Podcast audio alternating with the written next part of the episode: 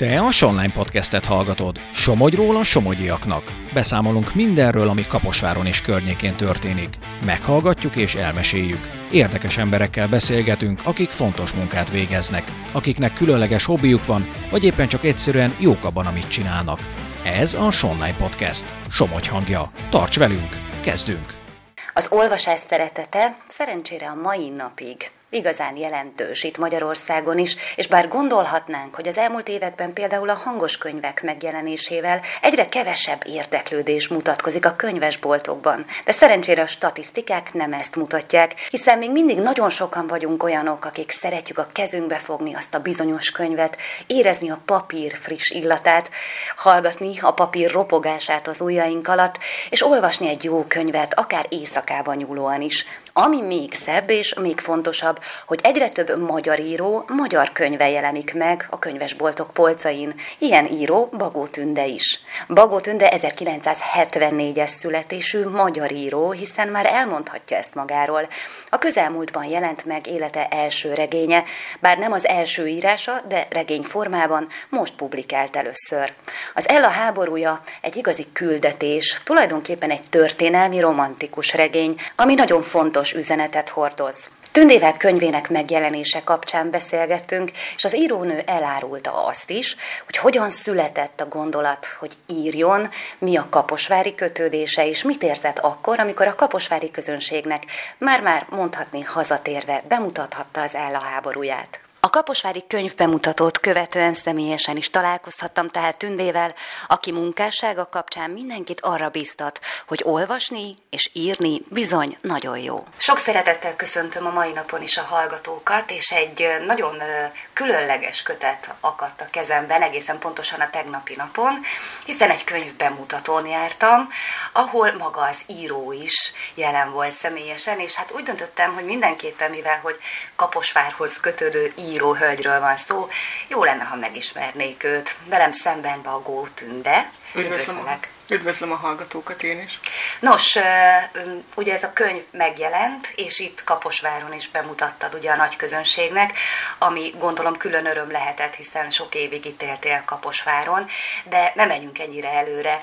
A, jöjjenek a kezdetek, egy kicsit mesélj magadról. Mikor éltél itt Kaposváron? Hány évig? Milyen kötődésed van a városhoz?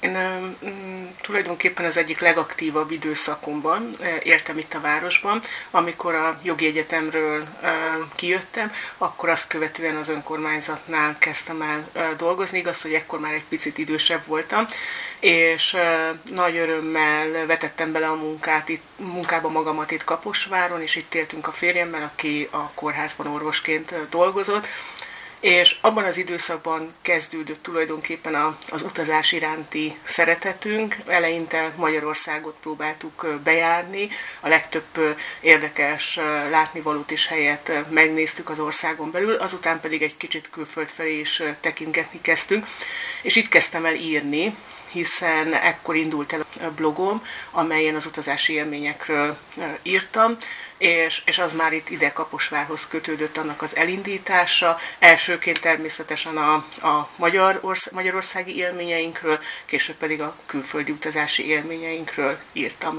írok és írok ma is róla. Az írás hogyan jött az életedbe? Már gyerekkorodban érdekelt, írogattál esetleg így gyerekként is már a, ugye esténként ugye a lámpafénynél, vagy mikor, mikor kezdődött ez a szeretet az életedben? Ez nagyon-nagyon érdekes volt, mert valójában maga az, az hogy, hogy leírjam a történeteket, amelyek megszülettek a, a fejembe, az jóval későbbi, mint ahogy a történetekkel kezdtem el foglalkozni, tehát én először mindig, először kitaláltam a történeteket, ez már egészen kicsi koromban megtörtént, nagyon sokat olvastam, egy nagyon kedves emlékem az, amikor a nagymamám diófája alatt eh, könyveket olvasok, és, és hát nagyon rosszul esett, hogy, eh, hogy vége van a könyvnek, és elkezdtem egy kicsit tovább gondolni, hogy, hogy mi, mi történhetne még, mi lehetne a történet folytatása. Később ez odáig eh, jutott, hogy összeültünk barátnőkkel, barátokkal, gyerekkori barátokról, barátnőkről beszélek, és, és elmeséltem nekik ezeket a történeteket. Éppen a napokban Békés Csabán jártam, és akkor az egyik gyermekkori barátnőmmel találkoztam, és ő említette meg, hogy mennyire emlékszik azokra az időszakokra, amikor átjött hozzánk gyermekkorába, és én meséltem ezeket a történeteket. Sajnos ezeket nem írtam le akkor, amit nagyon-nagyon sajnálok, és valójában az írást azt később kezdtem el, akkor, amikor ugye a bloggal foglalkoztam, akkor kezdtem el leírni az élményeimet, és egy füzetbe pedig azokat a történeteket, amelyek akkor megérintettek, vagy eljutottak hozzám.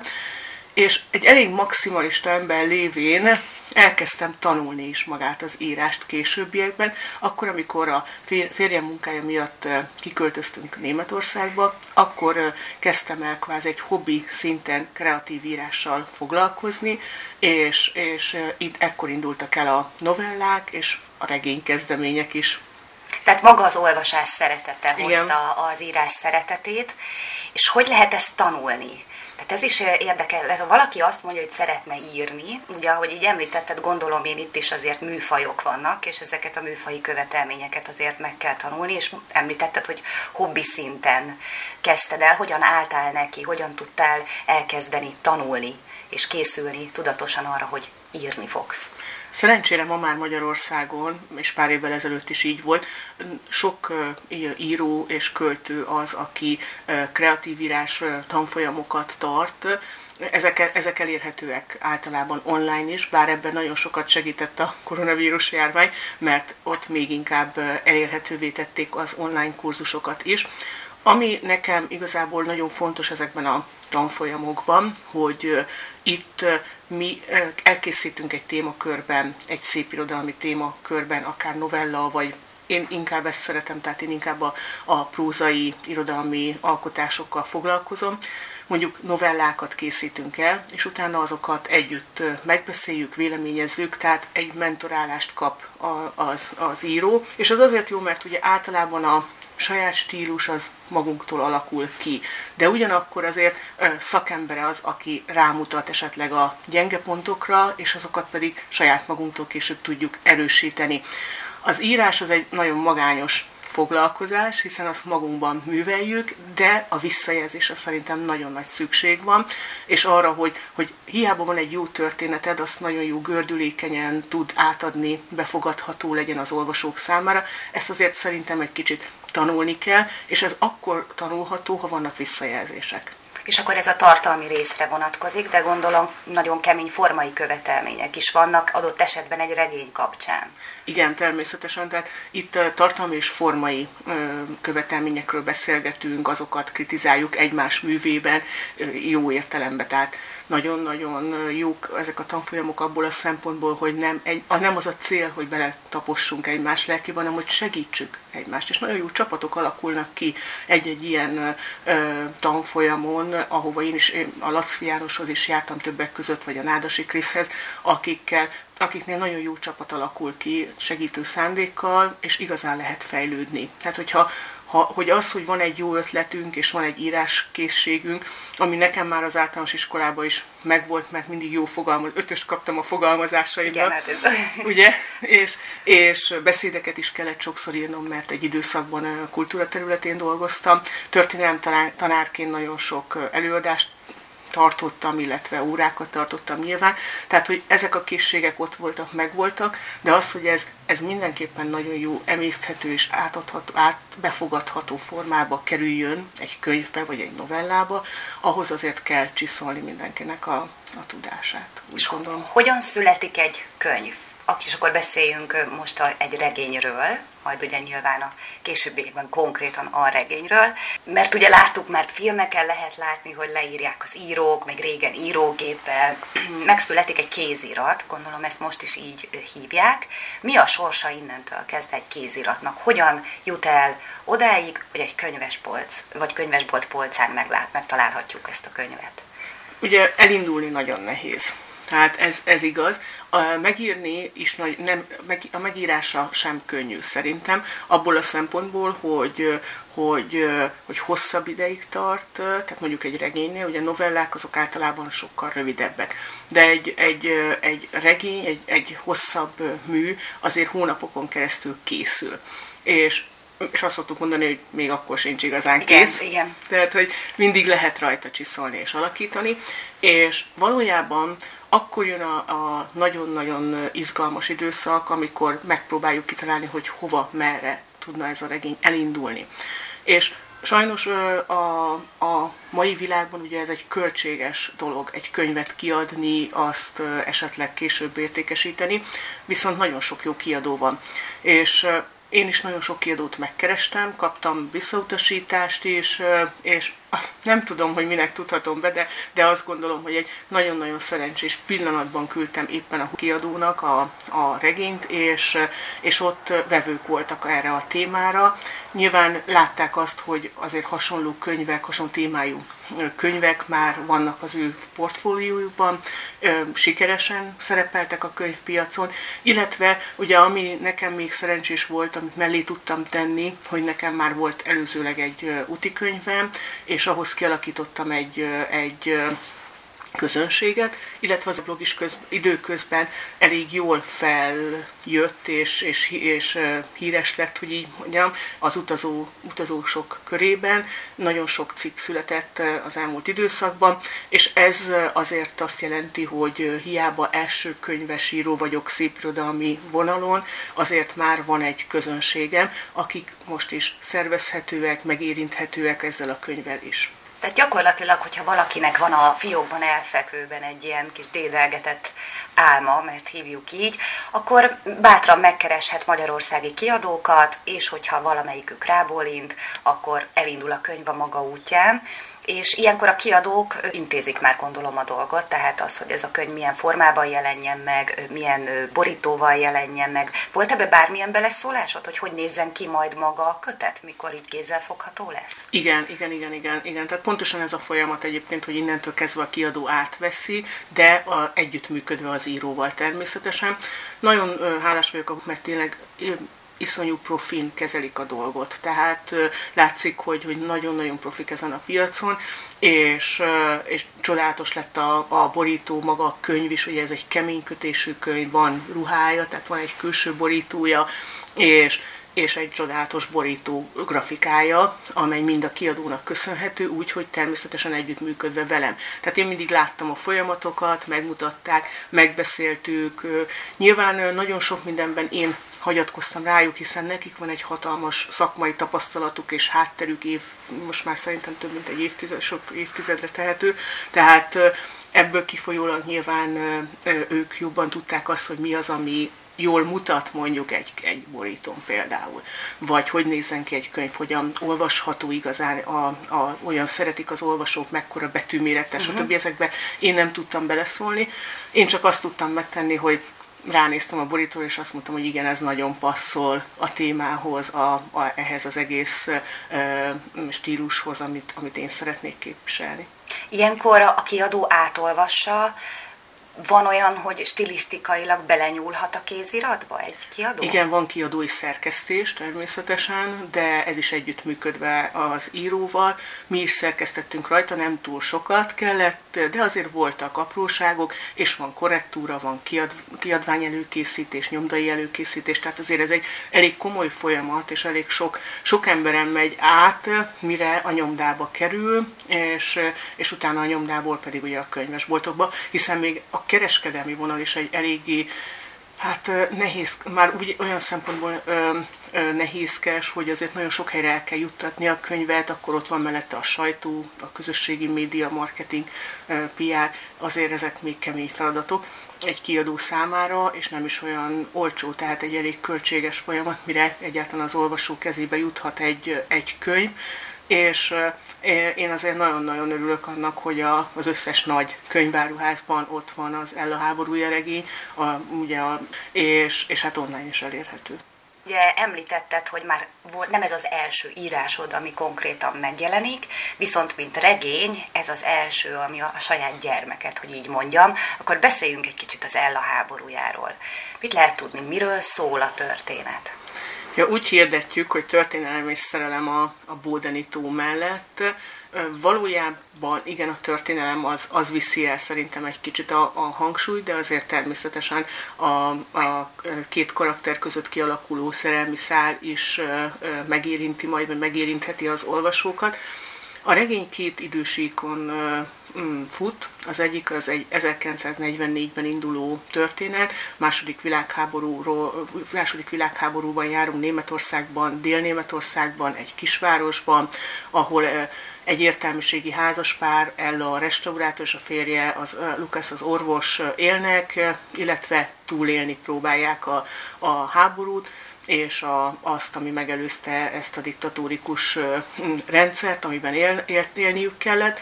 Ezt próbálják túlélni úgy, hogy, hogy nem nagyon értenek egyet a, a folyamatokkal, amelyek zajlanak. Kicsit nehezen alkalmazkodnak a környezethez, mert ők egy nagyobb városból, Stuttgartból költöztek oda. És Igazából a regény arról szól, hogy a hétköznapi emberek egy ilyen háborús helyzetben ott Németországban, a második világháborúban hogyan gondolkodtak, hogyan éltek.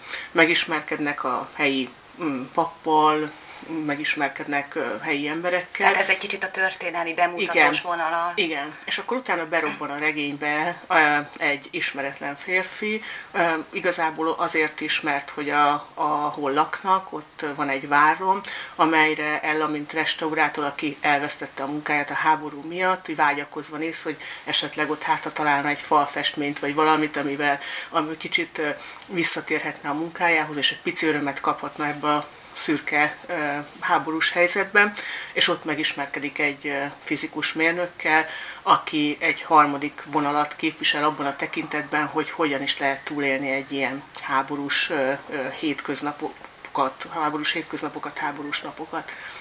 Tehát akkor itt meg érzelmi vonal is van, Igen. hogyha ha be akarnád, nagyon nem, nem lenne muszáj, de ha be akarnád kategorizálni, akkor ez ilyen romantikus történelmi regény, vagy, vagy minek, minek neveznéd Igen, el? inkább, hát én mindig a történelmi jelzőt teszem teszem előre, tehát hogy történelmi romantikus regény inkább, és, és valójában azt is nagyon-nagyon szerettem volna érzékeltetni a regényben, hogy, hogy itt német embereknek az életéről van szó. Tehát, hogy ők azért mindig azt látjuk ezekben a háborús regényekben, hogy vagy a holokauszt, vagy a zsidó témát dolgozzák föl, de ugyanakkor ugye az egy, egy rendkívül fontos téma, és egy nagyon, én, én magam is rengeteget olvastam ebben a tekintetben, illetve az én másik kedvencem még az kedvenc, ez így nagyon rossz szó erre, de amikor ugye a, a háborúban résztvevő katonák lelki és fizikai megterheléséről szóló regényekről van szó, akár első, akár második világháború vonatkozásában.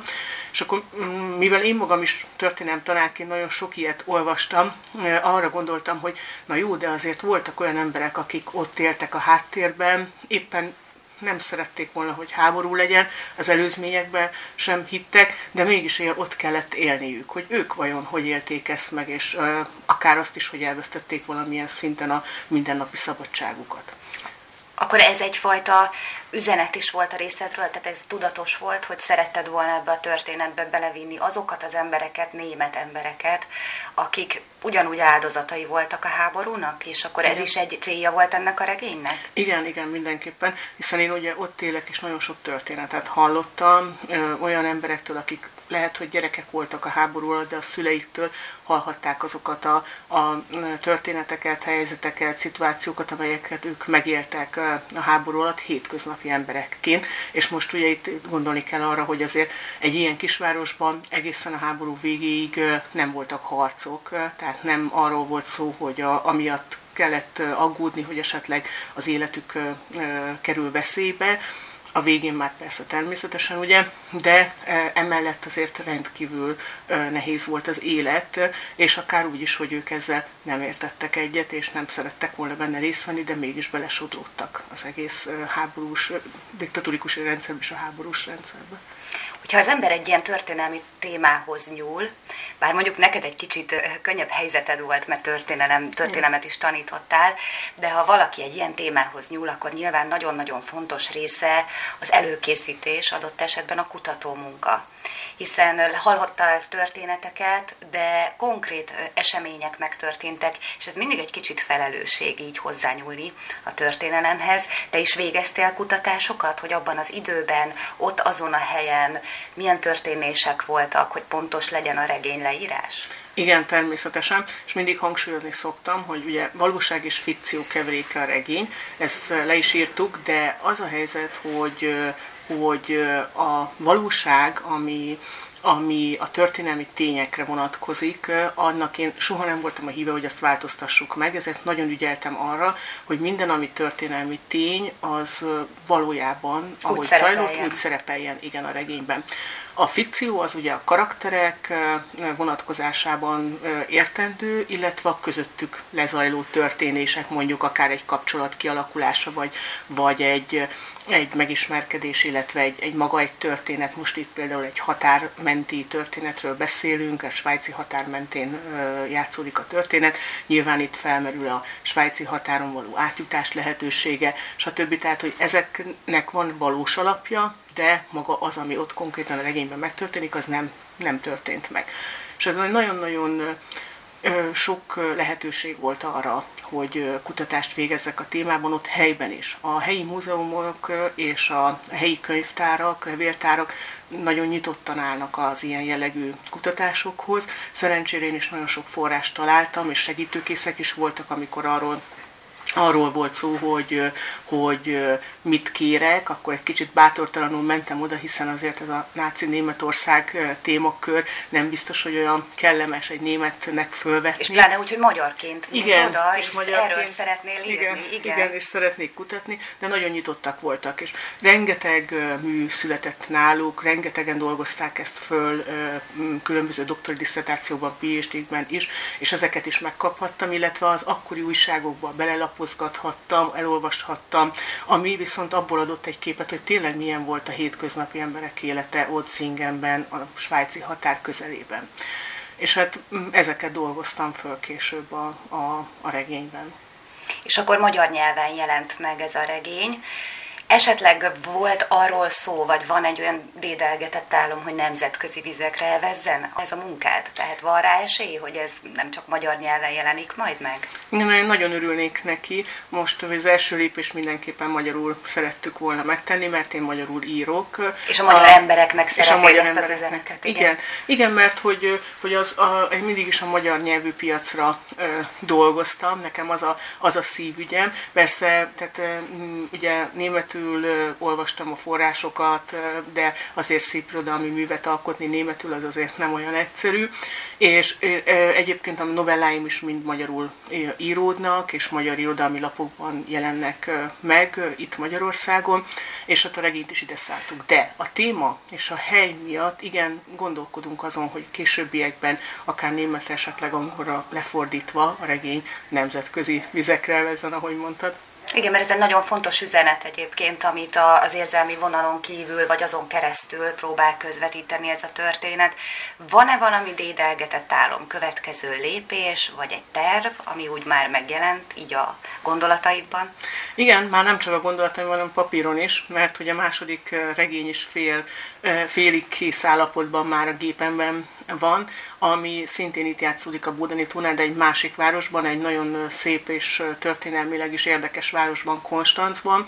Ugye a konstanci zsinat szempontjából sokan, sokaknak ismerős lehet a város, viszont turisztikailag is egy, egy kiemelt célpont a Dél-Németországban, és egy nagyon különös háborús története van Konstancnak, egy egészen más vonal, ott is természetesen hétköznapi emberekkel találkozunk, de egy nem hétköznapi története, és ott is a svájci határbe fog lépni itt, mint érdekesség, de valójában a szószoros értelmében nem folytatása az Ella háborújának, viszont lesz két szereplő, akik itt is megjelennek majd ebben a regényben, hisz említettem, hogy két idősíkon fut a történet az Ella háborújában. Van egy 1994-ben játszódó rész, amikor egy amerikai orvos érkezik Zingenbe, hogy a nagy, nagyapja bocsánatát hozza el a városnak, aki amerikai pilóta volt a második világháborúban, és bombázta a várost és ő, ő az, aki, aki meg fog ismerkedni egy fiatal restaurátorral, nem az Ellával természetesen, és nem az Ellához kötődő restaurátorral, hanem egy fiatal hölgyel, és ők a második regényben is, és az én terveim szerint a harmadikban is megjelennek majd itt Gyakorlatilag ez egy ilyen összekapcsolt, de mégsem összekapcsolt sorozat, tehát itt azért egy kicsit így már ez annyira kiérződik tényleg, hogy így a stílus jegyed, és ez a restaurátor, erre kicsit térjünk ki. Valamiért nekem van egy olyan érzésem, hogy neked ez a, ez a, ez a hivatás, az, hogy a, a főhőseid restaurátorok, ez valamiért neked fontos. Akkor erről mesélj egy kicsit. Igen, nekem azért is, mert két szakma között ingadoztam akkor, amikor választottam a karakternek a, a szakmáját, a, a régész és a restaurátor között, mert az, a, az, az nagyon-nagyon fontos szerintem, hogy a történelmet azt egyrészt tanítsuk, megismertessük másokkal, de úgy őrizzük meg, ahogy történt. És, és ugye egy restaurátor, ha restaurát valamilyen festményt, vagy akár egy tárgyat, akkor ugye az ő célja nem lehet más, mint az, hogy az eredeti állapotot adja vissza, és az eredeti állapotba kerülhessen a és megőrizze magát a... a... Megőrizze a, azt, a, azt az alkotást olyannak, amilyennek az született, és hosszú távon őrizze meg, és én azt szeretném, hogyha a történelemmel is így járnánk el. Nagyon-nagyon mm, sokszor ez volt a célom is, amikor gyerekeket tanítottam, akár Magyarországon, akár Németországban, hogy, hogy őrizzük meg ezeket a mm, történelmi tárgyak, történelmi tényeket és történelmi eseményeket úgy, ahogy történtek. És azért lett végül restaurátor, mert tehát nem régész, mert hogy, hogy nekem is nagyon-nagyon tetszik ez a szakma. Nem ismertem annyira behatóan a folyamatot, ahogy egy restaurátor dolgozik, és nagyon kíváncsi voltam rá, és azért úgy gondoltam, hogy mivel meg kell ismernem, bele kell ásnom magam, akkor ez egy nagyon jó lehetőség arra, hogy közel kerüljek ehhez a szakmához. Akkor itt is kellett egy kicsit munka, hogy egy restaurátor pontosan mit csinál, hogy csinál, és akkor egy kicsit az, hogy a főhősöknek ez a szakmája egy kicsit szimbolikus. Tehát te is szeretnél megőrizni a történelemből dolgokat, és átadni Igen. dolgokat. Itt voltál Kaposváron, milyen érzés volt ezt a könyvet, a, az alkotásodat a kaposvári közönségnek? Sok-sok év után meg gyakorlatilag mondhatjuk, hogy haza tértél a kaposvári közönségnek bemutatni. Milyen érzés volt? Nagyon-nagyon jó érzés volt, annál is inkább, mert hogy a kaposváriak és a somogyiak közül sokan követnek most is az, a blogon is, a blogon keresztül, illetve ők nagyon nyitottak voltak a Bódanító úti könyvre, és annak is volt egy bemutatója Kaposváron 5 évvel ezelőtt, ezelőtt, és azóta nagyon sokukat köszönthettem a Bódenitónál, ha még csak úgy is áttételesen, hogy megkerestek, hogy nem sokára fognak a Bódenitóhoz utazni, és segítenék -e néhány információval. Ugye ebben persze azért most már a weboldalam is sokat segít, illetve ugye a könyv, de, de a könyv kapcsán nagyon-nagyon sokan kerestek meg, hogy ők most odautaznak, és szép élményekben lesz, vagy volt részük, még visszajelzések is voltak. Úgyhogy ez, ez, ez egy mindenképpen nagyon pozitív élmény volt, és nagyon örültem, hogy pedig ilyen sokan eljöttek a kaposváriak közül, és, és örömmel vették azt, hogy hazavihetik az Ella háborúja regényt. Hát nagyon szépen köszönöm, és további sok sikert kívánok. Mindenképpen a, a könyvet szerintem jó magam is elolvasom, és nagyon-nagyon felkeltett az érdeklő, de ahogy beszélsz akár ezekről a tájakról, ezekről a városokról, már, már önmagában az ugye érdeklődést kelt az emberben, és az, hogyha valaki elolvassa majd ezeket a történeteket, akkor abban meg biztos vagyok. Úgyhogy köszönöm szépen, és nagyon sok sikert kívánok a további íráshoz és küldetéshez, mert ez egyfajta küldetés is a részedről, úgyhogy köszönöm szépen. Én is köszönöm szépen. Te a Sonline Podcastet hallottad. Tarts velünk legközelebb is. További érdekes tartalmakért lapozd fel a Somogyi hírlapot, olvasd a sonline.hu-t, kövess minket a Facebookon és a TikTokon is. Helyi tartalmakért hallgasd a Hírefem adásait a 97.5 frekvencián.